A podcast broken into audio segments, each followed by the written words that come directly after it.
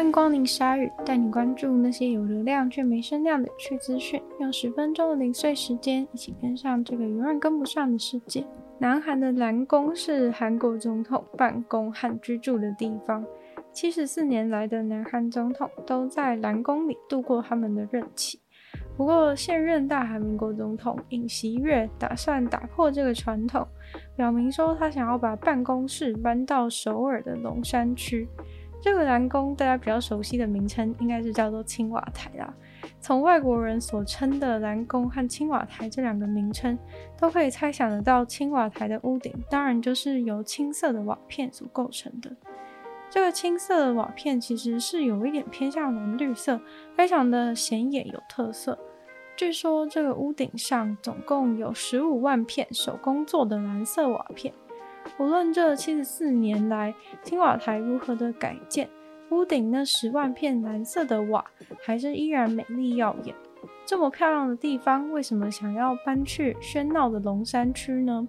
原因是尹锡悦他表示，希望当一个以人民优先的总统。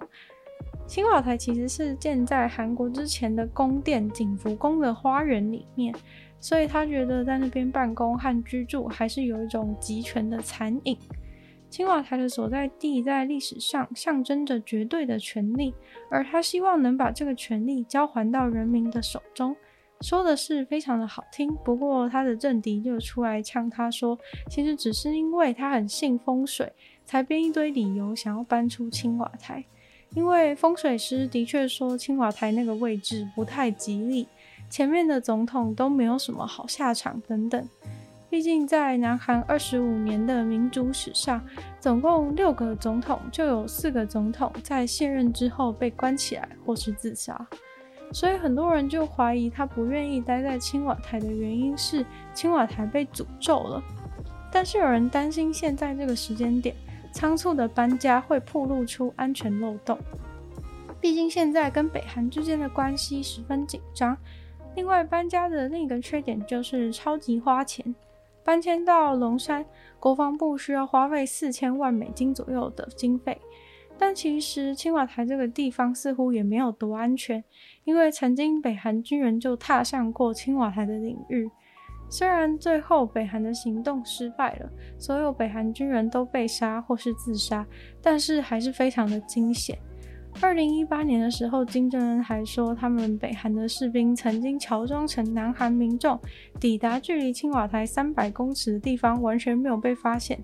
但老实说，青瓦台这个地方真的俨然就是现代皇宫，除了很漂亮以外，它的占地面积是美国白宫的三倍，可能住久了，真的会有自己是皇帝的错觉。一个乌克兰的马戏团正在意大利进行没有终点的巡回演出。这场巡回演出很巧的以《爱丽丝梦游仙境》为主题，而现实中他们的马戏团就像是掉进了《爱丽丝梦游仙境》里面的兔子洞一样，和还在乌克兰面临战火的家人形成两个平行时空。这系列在意大利的巡回演出原本即将在三月中就结束。但是俄罗斯因为在二月二十四号进攻了乌克兰，所以巡回演出就开始无止境的加场，至少目前已经排到六月都不会结束。马戏团表演者的计划是，他们希望继续在意大利这边工作，并把钱送回去给还在乌克兰的家人。在舞台上，他们穿着鲜艳颜色的服装、浮夸的妆容，用最夸张的表情、最大的笑容演绎一场场的表演。但有时候他们也感到很挣扎。饰演爱丽丝的演员表示，即使他们继续赚钱送钱回去，对家乡是帮助，但是毕竟家乡的人在水深火热当中，自己却很安全，这让一些演员产生了罪恶感。另外一位演员也表示，在舞台上有时难以全神贯注的表演。虽然以他的专业，观众看起来像是他主导了全场，但其实，在跳舞间总是不免的想起自己在乌克兰的家，现在已经住着俄罗斯的士兵。意大利的各个剧场都纷纷邀请这个马戏团来表演，而每一场都爆满的表演，也让这些马戏团的成员得到不少的金钱，能够帮助团内五十位家庭成员逃离乌克兰，加入他们巡回的行列。现在马戏团大军中增加了四五只狗，还有一只猫，甚至一位七十九岁的阿嬷。意大利的某个小镇为这个马戏团的大家找了暂时的住所，同时也在努力的为他们申请文件，协助他们申请医疗资源和更长期的居留。目前六月在西西里已经又新增了十场的表演，但他们还希望能有更多的表演机会。正如某位演员所说，他们不能停下脚步，只能一场又一场的表演下去，因为至少他们还有工作可以做。在乌克兰已经没有所谓工作的存在了，唯有他们继续赚钱，才能让乌克兰的亲友有饭可以吃。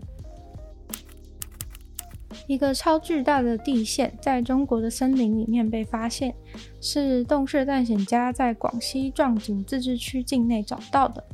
地线是一种洞口四周都非常陡峭的深坑，这次找到的地线有将近两百公尺的深度。里面长出来的原生树种竟然有四十公尺高。这个洞对于很多动物来说是一个好去处。在这个大大的地线里面，又有三个小洞，可以一直延伸进去。也许可以从这边探索到这个地线的演化过程。科学家认为，洞里面或许也可能出现人类从来没有发现过的新物种。洞穴探险家在发现了洞以后，就一直往里面深入的探索，直到几天前才从洞里面出来。这是该地区发现的第三十个地线。虽然地线在充满石灰岩地形的广西壮族自治区里面很常见，但是这次在深山野林里面发现的这一个是真的超大。地线主要就是空气中的二氧化碳溶解在雨水里，让雨水变成弱酸性。在触碰到石灰岩的时候，就会渐渐的侵蚀出小洞来。当洞越来越大之后，就有可能形成巨大的地线，形成这样子的自然景观。一对来自美国西雅图的夫妻，他们过去几年来一直都住在游轮上面，因为他们发现比贷款还便宜，于是他们没有回到陆地上的计划。这对夫妻两人都五十几岁，他们以前就梦想退休之后要一直一直旅游。他们在退休以前就曾经搭过几次邮轮。夫妻两人其中一人正好是一位会计师，在二零二一年的时候掐指一算，发现以他们现在拥有的钱，他们如果退休，从此以后住在游轮上面。每天只需要花四十三元美金就能够度过快乐豪华的生活，比他们在陆地上生活的花费还要便宜许多。他们说，原本的计划是想要在不同的国家一次待一个月的时间，等到真的太老的时候才到游轮上去生活。利用他们存下的积蓄，还有把他们位于下图的房子卖掉以后，这对夫妻找到了一个游轮接力的新生活方式。他们因为一直搭邮轮，所以累积点数非常容易，再配合上不同季节的邮轮方案折扣，其实比你想象中的还要便宜。于是，一切都计划好以后，他们就双双辞掉工作，投奔大海的怀抱。从二零二一年到现在，他们在陆地上睡觉的天数屈指可数。